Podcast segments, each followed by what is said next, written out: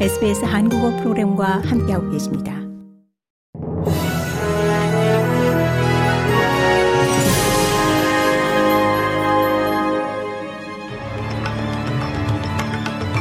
(12월 7일) 목요일 오후에 SBS 한국어 뉴스 간추린 주요 소식입니다. 호주의 장애인 지원 시스템이 이 전국 장애인 지원 보장제도 NDIS에 지나치게 의존적이어서 선택 사항이 제한적이고 참가자 통제를 가능케 하는 결과를 초래하는 것으로 이 NDIS 검토 보고서에서 밝혀졌습니다. 오늘 공개된 역사적 검토 보고서는 NDIS 운용 비용 상승이 지속 불가능한 수준인 연간 14%를 보이면서 그 효과를 검토하기 위해 정부 의뢰로 작성됐습니다. 보고서는 NDIS 참가 여부를 떠나 모든 장애인이 접근 가능한 근본적 지원 방안을 마련할 것을 권고했습니다. 이들 지원은 학교 또는 차일드 케어 센터를 통해 제공될 수 있고 그 비용은 주정부와 반반씩 부담할 수 있을 것으로 보고서는 제안하고 있습니다. 연방 정부가 이민 수용소에서 석방됐지만 지역사회 안전에 위험이 될 수 있는 비호주 시민의 재구금을 고려하고 있는 가운데 수잔리 자유당 부당수가 알바니지 정부에 사과할 것을 촉구했습니다. 어제 예방적 구금 체제 설립을 가능케 하는 법이 의회를 통과하면서 이민 수용소에서 석방된 이들의 재구금이 가능해졌습니다.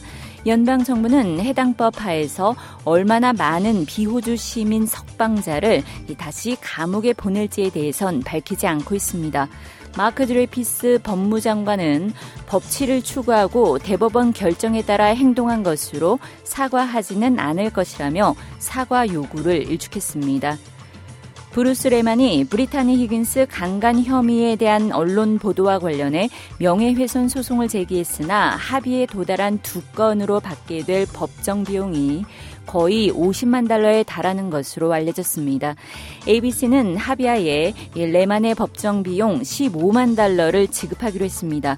또한 히긴스가 2021 올해의 호주인 그레이스 테임과 공동으로 가진 2022년 내셔널 프레스 클럽 연설을 담은 페이스북 영상을 삭제하는 내용도 포함됐습니다.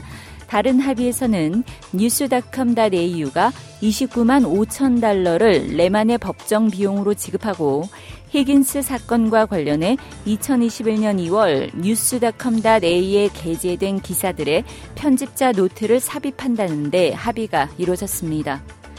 3등급으로 세력이 강화된 사이클론 제스퍼가 퀸슬랜드주 해안가로 이동하며 오늘 밤 초강력 5등급까지 격상될 수 있다는 경고가 나왔습니다. 기상청은 제스퍼가 오늘 오후 4등급으로 격상된 후 밤에는 초강력 5등급까지 도달할 가능성이 있다고 경고했습니다.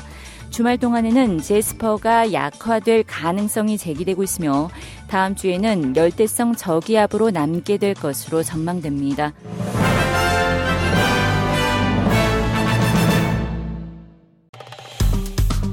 좋아요, 공유, 댓글 SBS 한국어 프로그램의 페이스북을 팔로우해 주세요.